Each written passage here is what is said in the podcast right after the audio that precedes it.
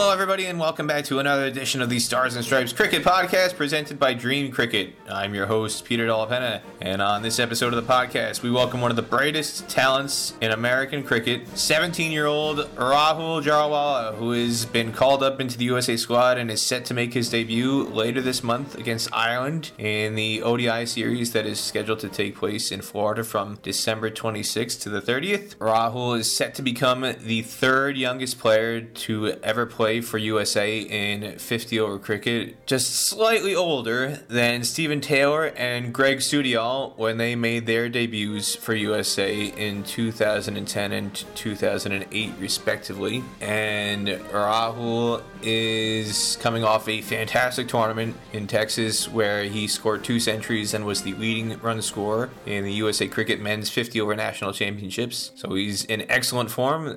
Part of why he's been selected, but he's been on the radar for quite some time, especially after emerging on the USA Under 19 squad as a 15 year old in the summer of 2019. He's been progressing very quickly along the pathway, and now he's on the podcast, and you'll get to hear more about him and his journey to the national team. But first, I want to remind everybody that the Stars and Stripes Cricket Podcast, presented by Dream Cricket, is also sponsored by Moosa Cricket Stadium, the first and original turf wicket facility in the state of Texas. For more information, call 713 534 2195. That's Moosa Cricket Stadium in Pearland, Texas. Today's edition of the Stars and Stripes Cricket Podcast, presented by Dream Cricket, we have one of the latest additions to the USA men's senior squad, the pride of Fremont, California, Rahul Jariwala. Rahul, welcome to the podcast. Thanks for having me, Peter. Always a pleasure. Oh, the pleasure is all mine. Getting to speak to, like I say, the newest member, one of the newest additions of the national team squad. You, along with Vatsal Vaghela and Marty Kain, drafted into the men's squads that'll be taking on Ireland coming up later in December. So, first off, how did you get the news and what did it mean to you once the news came through? So we got it in an email, obviously, like the players do normally before they send the press release out. And my email is actually connected to my dad's computer as well. So I'm terrible at checking emails, to be honest. So I'm at school and my dad texts me, dude, you're in. And I'm like, in what? Like, what are you talking about? And he's just like, go check your email.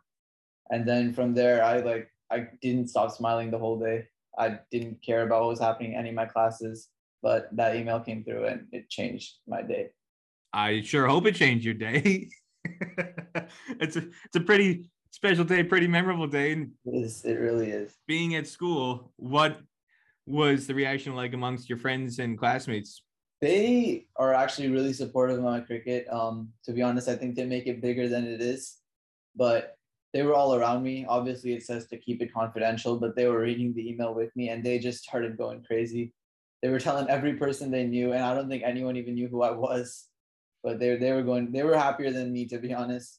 The experience of being a a national team representative, forget what sport it is. It could be baseball, basketball, ice hockey, cricket, tiddlywinks. Doesn't matter what sport it is. Being able to represent USA and being able to do it at your age do you feel like or do your friends treat you like now you're some kind of celebrity or is it are they they kind of cut you down to size and, and keep you down to earth? No they, they keep me grounded for sure. I mean you know i have an amazing bunch of friends and they are very supportive. They help me in every way and i really wouldn't be here without them especially after you know what happened with the under 19s they definitely have my back well definitely talk about what happened with the under 19s a little bit later but first is somebody born and raised in Fremont, California, which for people who are not up to speed on their California geography or their US geography in general, Fremont is right on the southern southeastern tip of the East Bay of the San Francisco Bay Area. So it's San Francisco's on the west side of the bay, Oakland is on the east side of the bay, and that's more towards the northern tip of the San Francisco Bay. Fremont is at the southern southeastern end, closer to San Jose, Santa Clara, that area. So that's where you're from and that's where there's an awful lot of junior cricket and your under 19 teammate and now your USA senior teammate Vatsal Vaghela, also from the same area. That junior cricket scene, whether it's California Cricket Academy or San Ramon Youth Cricket Association, there's a number of other academies that have worked hard to develop kids in that area. What has it been like growing up in an area of the country where youth cricket, not just cricket, but youth cricket has been so prominent and helping to give kids like you opportunities to play? No, absolutely. It's amazing. Specifically where we live, there's a lot more cricket facilities in general. It's not only the academies, just facilities where people can go and train. And then with high level coaches as well. So I think that just kind of brought the competitive spirit, like you're playing for your club. From that young age, you want to beat the other, all the other academies. You want to be the best academy. And I think just the coaches, the competitive spirit, the constant practices kind of mold you into the player that, or at least for me, that I am today. Now you're playing cricket for the USA national team at under 19, going back to 2019. You represented USA and Canada as a 15 year old, and now you're on the verge of making your USA men's team debut. But growing up, you played other sports, especially baseball. I know you played high school baseball for the varsity team at your high school, Irvington High School, which is part of the Fremont School District. Take us through growing up in that area, playing other sports, especially baseball, and kind of the influences that those sports had, and also was cricket actually your first love, or was it another sport? To be quite honest, my first love was baseball. Something about being a kid and knowing that you know, if you get out on a duck, you don't have to field for the rest of the day. That that's what brought baseball to me. I think that, you know, growing up, you're feeling like you go to a cricket match, you get out early, there goes your whole day. You're sitting at the ground, you're fielding, you're watching other people score hundreds. But baseball, you're never really out of the game. You're always going to have another at bat. You're always going to get on the field. And I think just growing up with that short attention span as a kid, I want to just stick around that environment but I developed some really good friends, really good teammates, some really good mentors. And I remember my coach, who's actually the high school varsity coach of Irvington right now, he was my little league coach all throughout. And he was extremely supportive of my cricket and still is. He still talks to me. Even though I don't know if I'm going to play this year, he's still in touch. He's checking on how I am. He wished me congratulations once I made the team. But I think baseball was my first love. Now, I watched another podcast interview that you did with Nate Hayes of Emerging Cricket, and you had said in that interview that you grew up a Yankees fan and that Derek Jeter is your favorite player. Part of that is due to the fact that your dad, when your dad first came over from India, you said he started off in New York before he moved to California, and he fell in love with the Yankees as a newcomer to New York right kind of at the peak of their 90s dynasty. It's very weird for me to talk to somebody who was born in 2003 when I grew up in New York, New Jersey, right in the in the mid to late 90s when uh, the Yankees were winning World Series. Somebody who's grown up not experiencing what it's like to have the Yankees win World Series year after year after year. So I'm curious. Besides, I guess the influence of your dad, how did you become a Yankees fan growing up in Northern California, and, and in what ways did your dad share that love for the Yankees that made it such a strong influence on your upbringing as a baseball fan? I think obviously his understanding of the game at the time was limited, but you know the environment in New York. When you love a sports team, you love a sports team, and he brought that over for sure. And then after I started playing, I fell in love with playing shortstop. I mean, kind of leading the game. That's the captain right there, and then being able to watch Derek Jeter do it night in, night out, that just sealed the deal for me. I'm a Yankees fan for life now. So when did this love affair for the Yankees in your life first begin? I think as soon as I started baseball, obviously, like as a young kid, I would watch whatever was on TV and whatever my dad was watching. So, you know, in the fall, I'd be watching the playoffs, and they were a solid team back then. So, obviously, as a kid, you want to like a team that's winning, especially if it's the team that your dad already likes. So, I'd say around like the age of seven or eight, I started developing like this. I want to wear a Derek Jeter jersey. I want to wear a Yankees hat. You know, that's when that love kind of started. Now, did you ever wind up going to any Yankees games in particular when they might have been playing the Oakland A's? So I've been to two Yankees games, one in the new New York Stadium, or it was new at the time, but I have family in New York and they surprised me with a trip to Yankee Stadium. We watched a game against the Orioles. I don't remember the final score, but that was an amazing experience. And then we did go to a game in Oakland. New York was playing here, and it was something else. I mean, just watching my favorite team go in and play. Did you have to go in incognito and not wearing any Yankee stuff? Because Oakland can be a pretty rough place for a visiting fan. Yeah, I think I played for the A's one year in Little League. I put that hat on and just went in. I was quiet whenever the Yankees scored a run, but the environment at the Yankee Stadium when I went was like incredible. It was amazing. You grew up playing baseball. You said playing shortstop. At what age did you get introduced to cricket, and how were you introduced to cricket? I think it was a year after, so I must have started playing baseball at six or seven, and then around seven or eight, I started playing cricket. And there was this flyer being passed around my apartment complex for this new cricket academy or like a developing one, CCA, which is now not new anymore. But they had practices on blacktop at the school that I went to, and it was like a couple of minutes away. And my dad, being a cricket lover, was like, "You know what? We're gonna go. We're gonna try it out and see how it is." And just picking up the bat, hitting the ball. I mean, that feeling still to this day, it still gets me. But started off on playing on blacktop, which was quite an experience. You say it was quite an experience. What made you want to stick with it as somebody who, as you you admitted, your first love was actually baseball? Well, first of all, at the time, I think as a kid, you just want to play everything. You don't want to stop playing. But knowing that it meant a lot to my dad to play cricket and it's like part of my culture, part of my pastime, that's where I kind of developed like this feeling of, okay, I do want to play this game. And again, growing up, making the friends that I had through cricket, that helped me stick with it even through the tough times. So it's just kind of the community that's built around the cricket academies and groups just makes a difference. One of the things that I find fascinating doing a little bit of research about Irvington baseball and how the community is in Fremont, obviously in the cricket community, it's predominantly South Asian. Everybody you would be playing with at CCA and in the local club scene out in the East Bay of California is going to be ethnically South Asian. You're going to have a lot of friends who are Indian American, just like yourself. But the Irvington High School baseball team, I found a copy of the media guide online.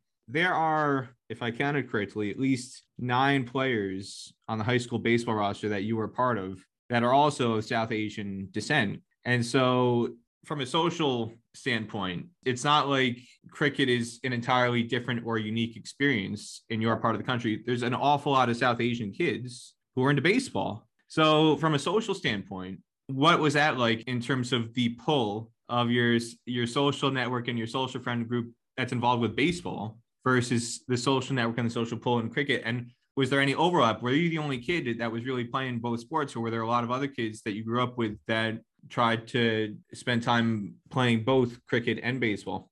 I think I was the only kid that did play both sports, but both the communities are like extremely fun loving, like great people. I'm still friends with people from both communities, obviously cricket, still playing it, but baseball kind of fading. I'm still friends with a lot of my teammates throughout the years. Most of my friend group at high school today is built off my little league teams.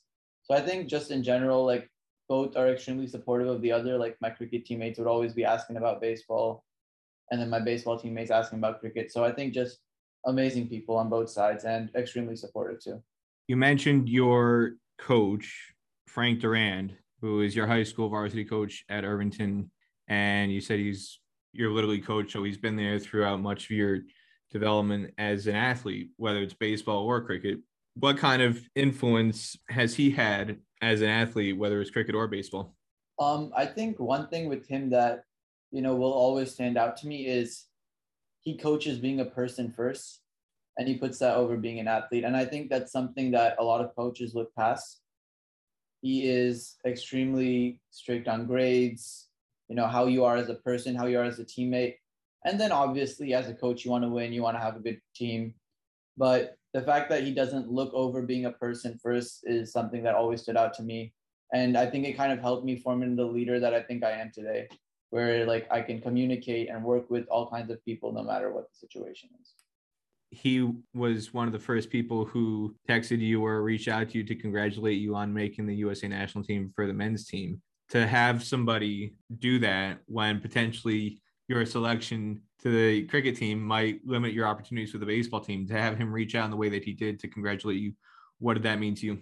We've grown at this point to be family. I think it's more than just like a coach and like a player. We've grown up. Me and his kid have grown up together. Um, so he texted my dad right away, and he was like, "I'm so proud of him." Because he's seen me grown up into the person that I am today. And I think that it was special to know that he I've always had his support, even though sometimes my dad would push me to play cricket a little bit more than baseball. But knowing that his support is always there, it, it does mean a lot. And you grew up with his son, so Lucas is who you're yeah. referring to. I'm assuming Lucas Durand, who is also on the baseball team. What is the relationship like with him? Uh, he's he's a stud. He's a good player. Um, there's a picture of us like as little kids with our arms around each other, and every time I look at that, it just it brings me back. We have a really good relationship. I think, you know, we talk about more than baseball. We're we're good friends, and like whenever I see him at school, I'll you know give him a high five, say what's up. He is a grade younger than me, so like our friends group don't necessarily mix, but uh, I am still in contact with him. I talk to him quite a lot. Yeah. Have you ever tried to rope him into cricket? Nah, I stayed away from that. I don't think his dad would be too happy about that. he's got his limits. Yeah. Coach Frank is he's he can allow you to go off to cricket, but yeah. his own son, it's a bridge too far. That's too that's too much. You played varsity baseball as a freshman, and right around the same time, you were picked to represent the USA under 19 team as a 15 year old in the summer of 2019. It seems almost like an eternity ago now, talking about pre pandemic era cricket, yeah. international cricket. You were one of the youngest players in the team. You, Sai Mukkamalla, were both 15 years old in the squad. Raymond Dar was also in the squad. And Ali Sheikh was there. There's a number of guys who would have been able to participate in two under 19 cycles if the under 19 qualifier had happened in the summer 2021 but you were there and you started in the in the 11 for all four matches that USA played how was it for you trying to be able to balance both dreams and both pursuits and desires at such a high level I think that takes me back to the tryouts of the baseball team. Um, I remember going there, and you can tell in which crowd you belong, you know, JV varsity. And I felt like I was ready to play at the varsity level, and so did coach. But I remember that I got the email, I think on the third day of tryouts, saying that there was a camp in Florida to go for this USA Under 19 trip. And he said, you know, if you go, I can't start you on varsity. You're gonna have to work your way up. And I said, you know what? I, I guess I gotta go. So I did go, and so that meant I couldn't start playing on varsity. I was picked on the JV team, and then eventually through my performances, I got pulled up. And I remember waiting for those results to come out. I was extremely nervous, but playing baseball kind of gave me this relaxation that you know what, I'm on the varsity team now.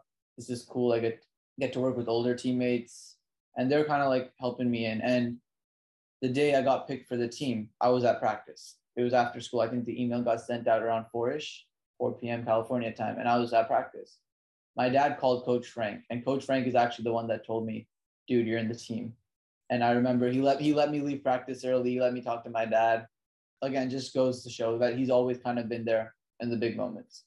Once you were selected, then over the course of the rest of the season, how did that affect your ability to prepare both on a daily basis for your high school baseball team, which it, essentially in high school, it's, it's a five day a week thing. You're either playing or practicing every single day. There's no off days versus trying to find time outside of a game to train with cricket.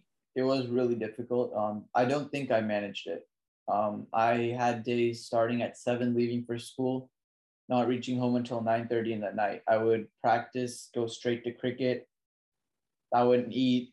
It was really difficult. And I remember on a couple of game game days, we'd have to clean up our field after the game, and my dad would always be at the side of the fence telling coach, "Yo, we gotta go. We got practice." And he'd always be like, "All right, do what you gotta do." But it was quite difficult. They were extremely long days, and sometimes it got very mentally heavy. I think, you know, I was still growing into myself, still figuring out who I was as a, like a young teenager, and to have those long days it was very tiring, but I'm happy because it taught me a lot about determination and grit and just kind of fighting through all the tough moments. And that's what kind of helped me got to where I am today. Was there any moment during that whole first season where you thought about pulling the plug on one or the other? Could have been cricket that you decided to give up and stick with baseball, or could have been baseball. You didn't do either. You still stayed committed to both, and you've already talked about you're still contemplating pursuing another season with the varsity baseball team. Has that thought ever crossed your mind where this is getting to be too much? I really have to draw a line in the sand and, and commit myself to one sport or the other? Or do you still feel you've got the energy and the the drive and the passion to continue committing yourself to both? When I was a freshman, it was tough. I did have days where I was like, I, I just don't want to do either of them, to be honest. But looking back at it now and being at the situation that I am today, I think that it is cricket has become a priority. Um, and if I am not able to play this season, I would still definitely love to be around like the baseball environment because I still have team friends playing on the team. But yeah, I think that cricket has become a priority based on just you know playing for the national level is something different. When you say something different, how would you characterize the difference in just the physical training standards that you have to commit to, and also the the mental kind of wear and tear and, and the amount that it takes to just kind of steel yourself and kind of devote yourself up here to be able to be at the level that you want to be. Physically it is difficult. There is a lot of time commitment um, with fitness and practice. It's something that is required at the national level but i think that's the easy part to be honest. I think putting in the hours on the field off the field that's the easy part but the hard part is being mentally prepared to play at that level. I think, especially against a team like Ireland, for me, I mean, they're off the back of a World Cup. Just being prepared, trusting yourself, I think, is something I've learned is that you're here for a reason and you need to back yourself. Otherwise, if you try to be someone you're not, it's not going to work out. So I think the mental part is a bit tougher, but being on top of both the physical and mental aspect of it is something that you have to do. Now, let me go back to the summer of, of 2019. You get picked. You touched on it a little bit before that you don't feel like you were able to balance both baseball and, and cricket the way you, you really felt was most desirable. USA did not qualify out of that tournament. You started off winning your first three games, but then in the essentially winner take all match against Canada, USA lost that match what were the things that you learned that you took away from that summer to try and reflect on in order to get better as a player going forward? Obviously, that was a really tough time, but I think something that a lot of athletes don't know is how to lose. Obviously, no one wants to lose a game, but it does happen. It's sport. And growing up playing for, you know, CCA, I we didn't lose a lot of games like in youth cricket. And so going to the national level, and then after playing three teams that weren't as strong as us, playing against a good Canadian team and losing, it put things into perspective. I think that it just helped me understand that winning winning isn't everything. Obviously, that match is something I wanted to win, but it helped me understand that you do lose, it happens, but how you come back from it is what truly defines you as a player and as well as a person. And continuing on that theme, if we go back to earlier this year, the under 19 tournament in Texas, USA Nationals, I think a lot of people assumed that it was a foregone conclusion that the likes of yourself, Ali Sheikh, Abhiram Valisamagari, Raymond Dar, Sai Mukkamalla, because you had all represented the under 19 team in 2019, I think a lot of people just assumed, oh, pencil them into the roster. No, nobody's going to have to worry about their spot. It's the other seven or eight or nine spots in the roster that are really up for grabs everybody found out that's not the case. And you more so than a lot of other people got a, a very stark reminder that you scored 58 runs in four matches and were not picked for the initial under 19 training squad. What did you learn from that experience, both in terms of the actual performance aspect of it and then just the stark reality of getting the news that you had not been picked. Take me through that whole experience and and kind of the emotions and kind of to come away from that and try and find a way to find the positives where it's maybe a bit hard to it at the time.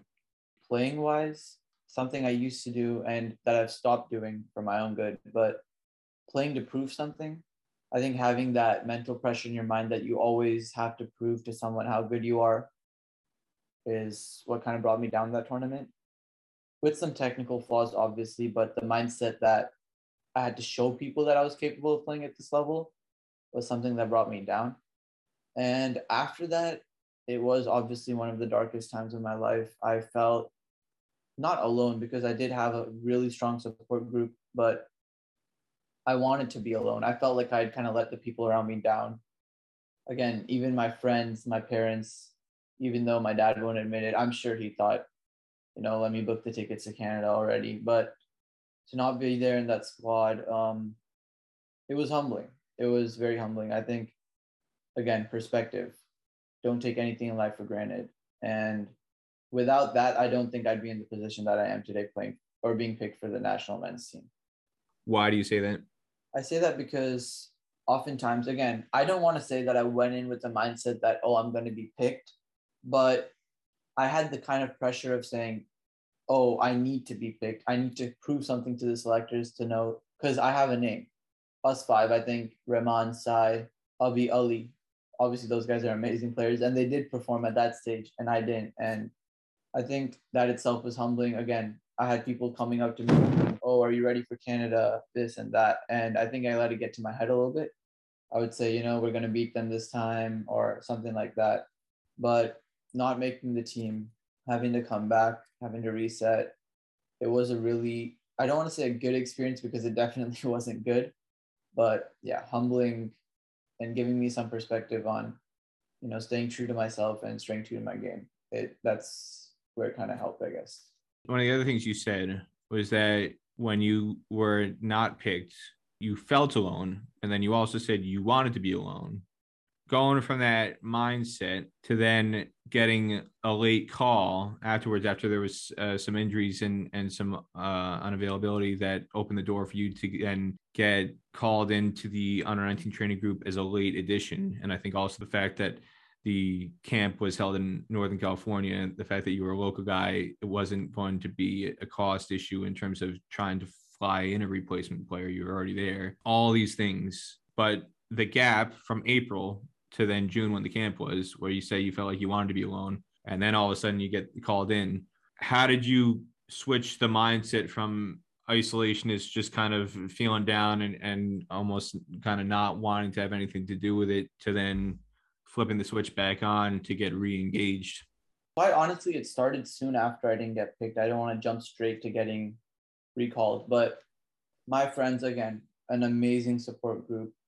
They started waking me up early in the mornings. They would come and work out at six in the morning. They'd come run with me. We'd go to a park.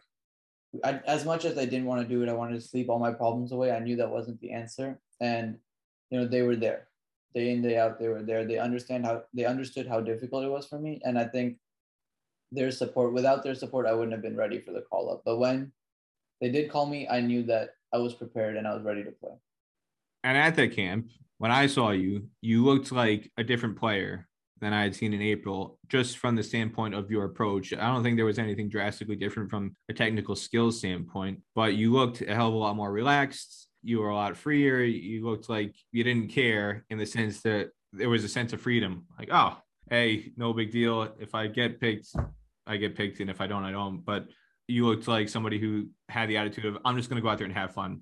Whatever happens, happens. How did that approach, I guess, and kind of the encouragement from your friends affect the way you did go out there and perform in such a positive manner when the camp began? You know, talking to a couple of my friends, a couple of my closest friends, I came to the realization that I have nothing to prove. People know me, people know my name, they know who I am. I don't have to go out there every day and try to prove to myself that I'm capable of playing at this level. And I think going to that camp, again, being around people I like, I love my teammates, my USA teammates, they're amazing people.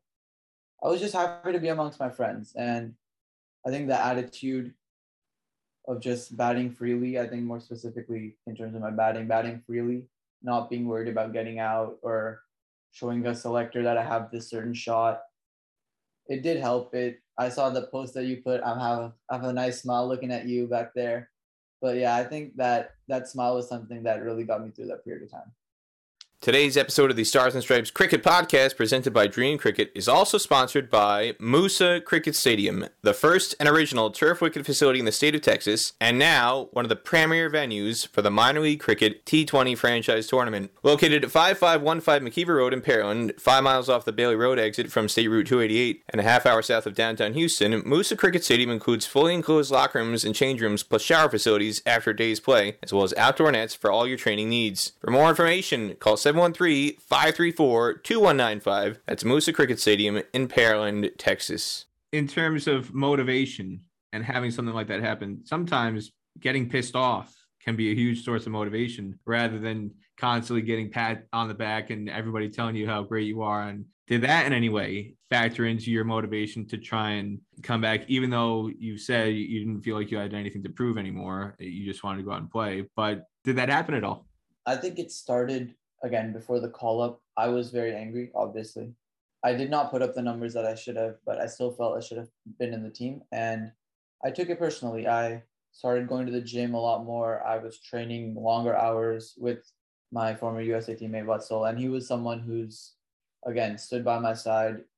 He helped me a lot. You know, we worked together, and I think that anger started off the field with my fitness and getting a lot fitter. By the time the recall came, I was ready to go, and then there I was just.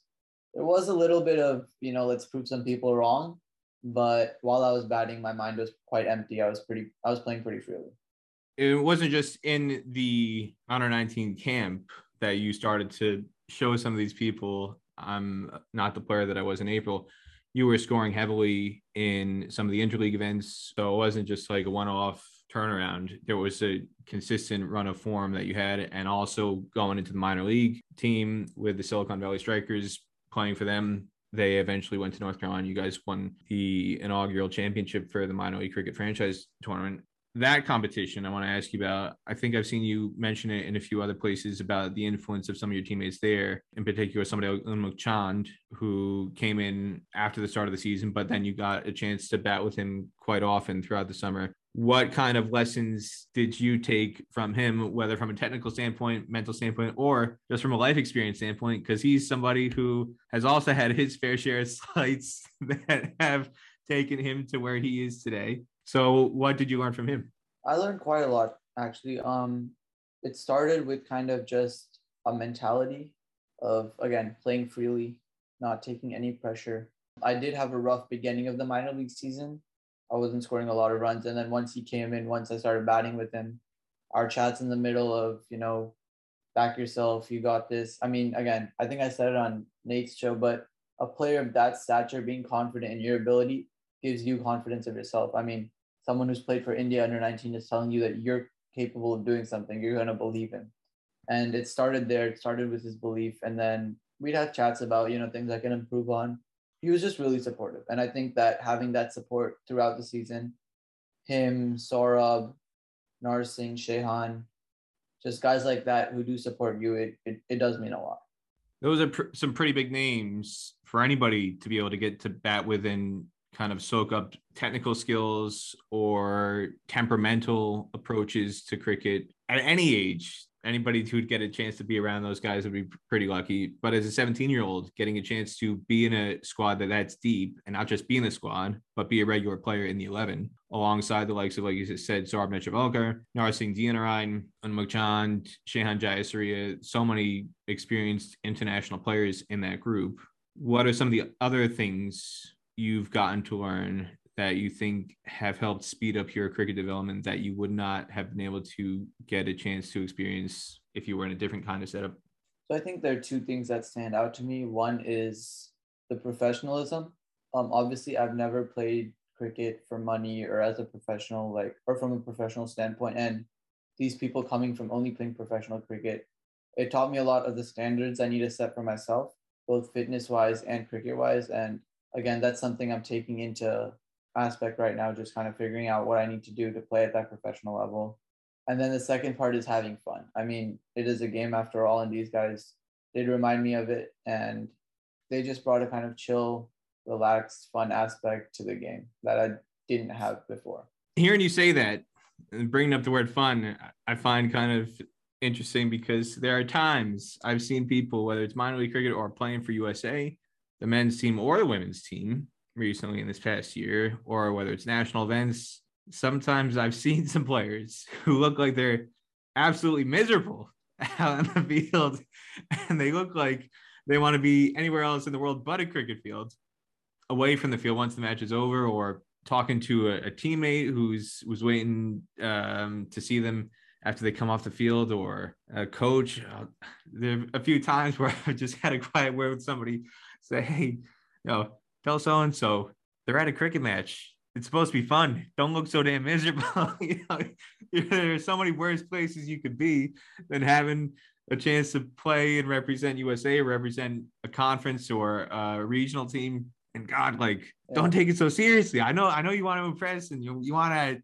showcase your skills and do the best you can, but like, hey, at the end of the day, it is only a cricket match. Like, have some fun out there for God's sake, you know. Yeah.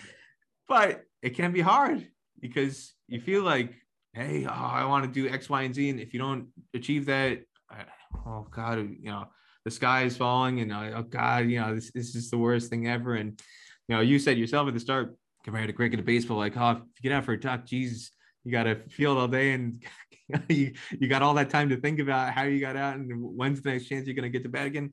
So what are some of the mechanisms that you use that you feel have been successful to try and reestablish the fun in cricket so that regardless of the outcome you don't have that mental pressure and it does allow you to perform the way you want to perform. I think the main thing in terms of having fun is enjoying my teammates company.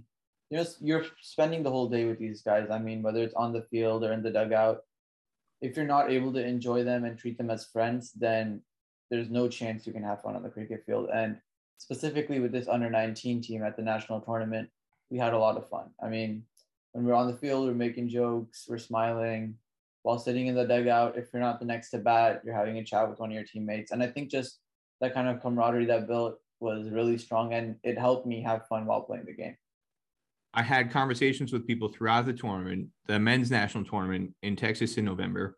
And this is something that came up quite often was that, especially for the first couple of days of the tournament, when we were walking around to the different fields, observing all the different states of play and matches in progress, the USA under 19 team was the number one team that stood out to myself and a whole lot of other people who were there as I guess outside observers that these guys look like they enjoy each other's company more than the other players and the other teams do. And we thought, why is that? You know, there's some teams where the the selection pool might come from a very wide geographic area. So maybe a lot of these guys don't play together with each other as much, or they're not as familiar with each other. And some of these guys who are playing in different teams, this might be the first time they're actually meeting some of their teammates. They literally don't know them, haven't met them before.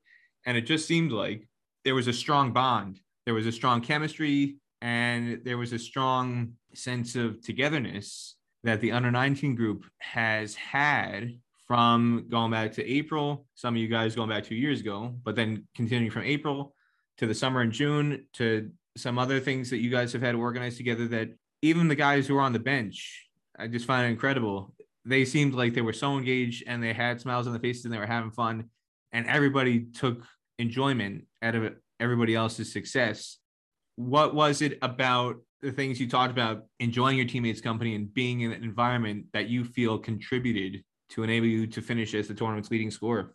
Specifically batting wise i mean being able to go look at the other end and see one of my friends if there's a tough period in the middle we go crack a joke in the middle.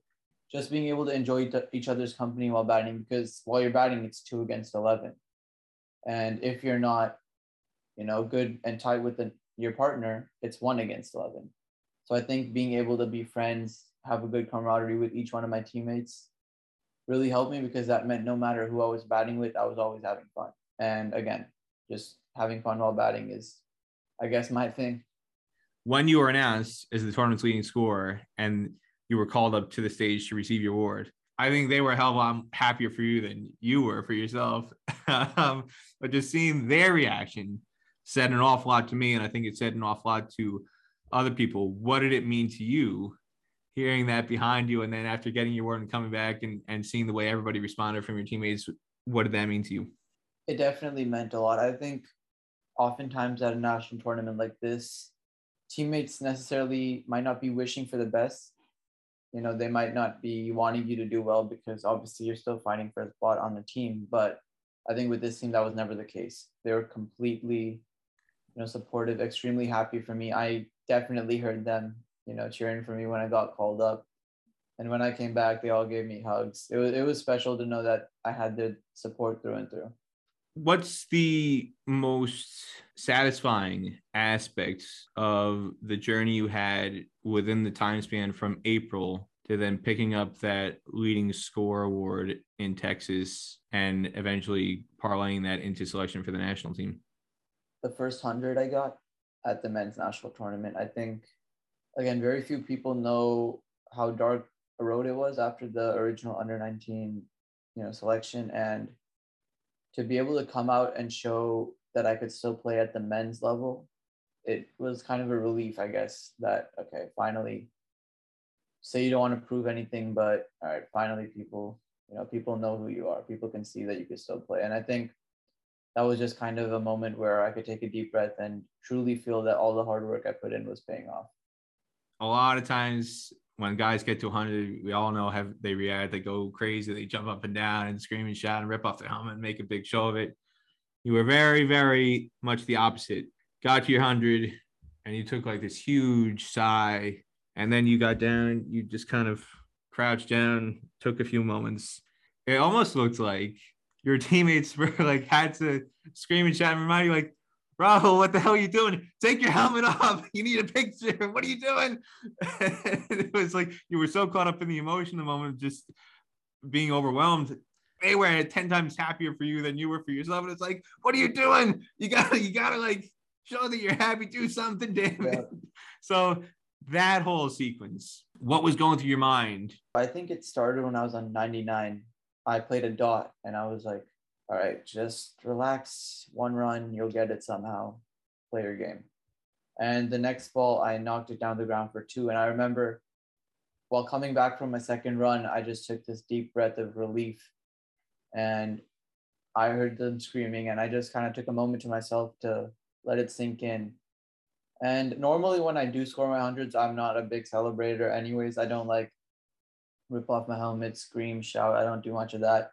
So I looked over, I pointed my bat, and I'll never forget this. But Rituk said, Yo, Peter's over there. Just take it off for a picture. And I was like, you know, all right. I took it off and just went from there. Oh, it's good to know it. These conversations actually happen out in the middle. I've never never knew that such things existed.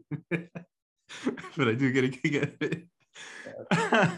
so, uh, honest to God, Red Vic obviously saw it. Are you aware? Does that creep in your mind at all? If you kind of see me out of the corner of your eye or you see somebody else who's there observing the match, it's like, oh, Jesus, well, actually, I've got actually people paying attention to me now. I better not. You know, does it change the way you actually approach going about your processes different to anything else you do habitually up until that point? I think it used to, specifically at the under 19 trials. It definitely, you know, you're looking around, checking the field, and oh my God, there's a coach. Oh, there's a selector it does or it did play in my mind but after experiencing all that i did again not trying to prove anything to anyone just you know doing my thing it kind of blocks everything outside the ground out. And i think that's what helped me get the bulk of my runs that i've got recently. Now you talked about the reaction and the emotion of your first century. How did that compare then to a couple days later when you brought up your second century especially considering it came against a south zone team that went to the final, and it included mainstays in the USA national team, including Steven Taylor and Aaron Jones? I don't know, to be honest, because I got to that 100 with the six. I was struggling in my 90s.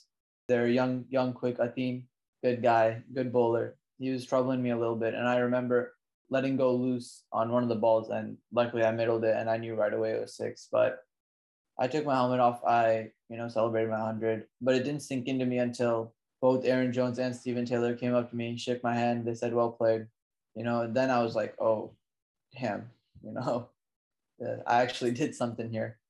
But saying that, I did want to win the match, and we didn't. And so walking off that field, I was a little bit disappointed. But in general, that was a really good moment one of the other things you mentioned was about teammates and the level of comfort you had and the enjoyment and enjoying your friends, enjoying being around your teammates with the under 19 squad relaxed you to the stage that you were able to perform the way you did in Texas. How much of an impact do you think it will be for you that you're entering a USA team at the same time as Vatsal Vaghela who you've been around quite often throughout your development in Northern California, and also not just Vatsal, but Saurabh Netravalkar, who was your teammate with Silicon Valley Strikers, and you played with and against a lot. Saurabh is like a big brother to me. Like he's always supportive. When I didn't make the team, he reached out, he talked to me, he told me that he'd work with me.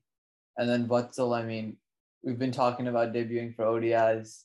or for the men's national team for quite a while. And I think to have that be a chance, have that be possible is honestly something special. We've grown up together and to know that we're going to have the opportunity to debut together, it, it means a lot. Earlier, you spoke about all your school friends at Irvington, but I didn't ask you about Vatsal. So the two of you haven't played together all these years. What was the initial interaction that you had with each other when you you realized it wasn't just you who had gotten a call but the two of you together were going to be going to Florida later this month?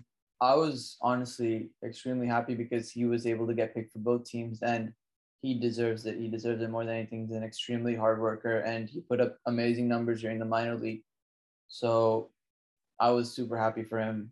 But again, what this means is that we both push each other.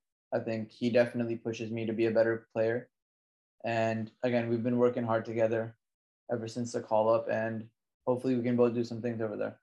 Now, in terms of people who are pushing you, I think you mentioned it briefly before about your dad, Mihir, started your love of baseball, influenced your love of baseball initially, and you talked about you wanted to get into cricket when it was offered to you because you thought it was something that would make him happy as somebody who grew up in India. Having met him in Canada a couple years ago, and the few times I've met him since then, I know he's somebody who's a very, very proud dad. One of the first things he does when I've seen him is he comes up to me and he shows me his phone. he says, "Look, look at my background on my phone. It's a picture of you in a USA uniform." And he's he'll message me, "Hey, do you have any new photos of Rahul? Like, I want to update my my phone background. I, I gotta put some fresh to show everybody like what Rahul is up to." And he's very, very proud and excited to see everything that you do. To have that kind of influence in your life compared to, I guess, families, South Asian families in particular, where there's oftentimes a much greater emphasis on academics and sometimes ambivalence towards sports or other extracurricular activities that might be seen as a distraction away from academics or other pursuits to see him and to have that family support be as enthusiastic as it is what does that mean to you it does mean a lot obviously there still is quite a large amount of emphasis put on academics because again, you can't take anything for granted. Cricket is temporary, but there is definite support when it comes to cricket. And, you know, always being able to look in the crowd and seeing see him there, it does mean a lot. It does mean a lot. And again, as you said, not a lot of families may support cricket or other sports in general. But again, him and my mom, both of them completely supportive, but they also understand when I need a break and they don't push too hard. And I think that's something that I think we figured out together as a family. But it does mean a lot to know that I ha- that I have their support. Making your debut against Ireland, there's three matches in the ODI series that it could take place if and when it takes place. What would that moment mean to you when it comes around? Being able to walk on that field, knowing that I'm playing an ODI, um, something that I watch on TV all day, it would definitely mean a lot, but hopefully in the moment I can kind of stoke up my emotions and save them for later because at that time I got a match to play and I gotta, you know, give my country my all. You touched on it a little bit before the fact that it's Ireland, it's a test nation, it's somebody who's very recently been playing in the World Cup, the T20 World Cup, and they've had many other illustrious things over the course of their recent history that people in the associate world in particular prior to their elevation to test status would look to Ireland as a source of inspiration, role models in a sense of what can be done as an associate country prior to them getting test status in 2017. What excites you the most about getting a chance to take on Ireland? I think just being able to rub shoulders with some of their players, you know, hopefully have conversations with them after the game, talk to them about what it takes to play at that level is something that I am looking forward to. And then obviously going out there and, you know, actually doing the work and playing against them maybe impressing a few people. But just I think the whole entire experience of again getting to rub shoulders with the likes of Paul Stirling, the big names, it might be really special. Yeah. One other thing uh, has come up, and this is not unique to you, but this is something that is a recurring conversation that I've seen or debate, I guess to be more accurate, that has come up, whether it's with the men's team or the women's team or the under 19s team, is criticism externally or internally in terms of the US cricket community or beyond the US cricket community, people who look at teams that represent USA and they look specifically at names on the paper and they say, oh, this is just a bunch of Indian guys. These aren't real Americans. And surprise, surprise, that's happened again with the squad announcement. And I've seen people on my own social media pages in response to the squad announcements and elsewhere who said there's no native born Americans in this team, or there's not really any true Americans in this team. And my response is, what What are you talking about? What's your definition of quote quote a true American? If they say, oh, somebody who's actually born in the country, and I say, well, Steven Taylor is, Rahul Jariwala is, Vatsal Vaghela is. Oh, well, they don't count because they're Indian. Well, well, they're not Indian, they're American. What are you getting at? What would be your response to somebody who says specifically about you or Vatsal Vaghela who questions the authenticity of your American heritage and doubts whether or not you're truly American enough to represent USA? I'd start off by saying, look at the birth certificate, see what that says. But I think just, you know, those kind of people, they're always looking for something, something to criticize. And even when they get told they're wrong, they can't accept it. I'd look away from them. I'd try to avoid them. But if they do come up to me, I don't think there's much I can say that can change their mind. So I'd stay quiet. Just in general, what does it mean to you to be somebody who has an opportunity to represent a USA national team in any sport? It's special. I think, again, playing for your country, being able to represent the people of that country, knowing that you're playing for something bigger than yourself. It, it's in your head. You know, you're trying to represent something larger than just your individual, just your individual self, just your name. And I think that is special. Playing with that weight on your shoulders, it is a weight, it is a burden, but it's also extremely it makes me prideful. I'm proud to be an American. I'm proud to play for the national team. And it's nerve wracking, but it's something that I will always be proud of.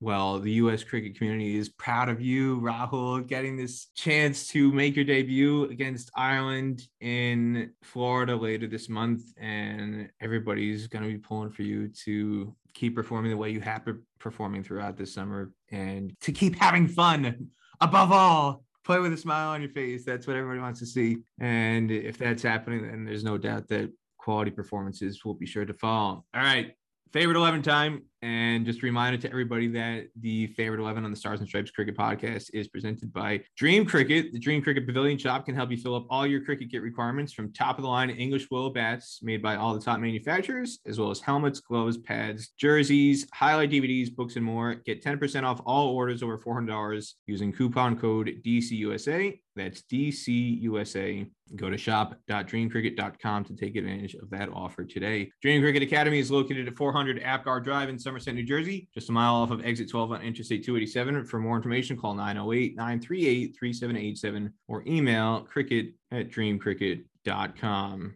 Favorite 11 time with Rahul Jariwala. You ready to rock and roll? Yes, sir. Your favorite roommate on any cricket tour? I think it would have to be Vatsal.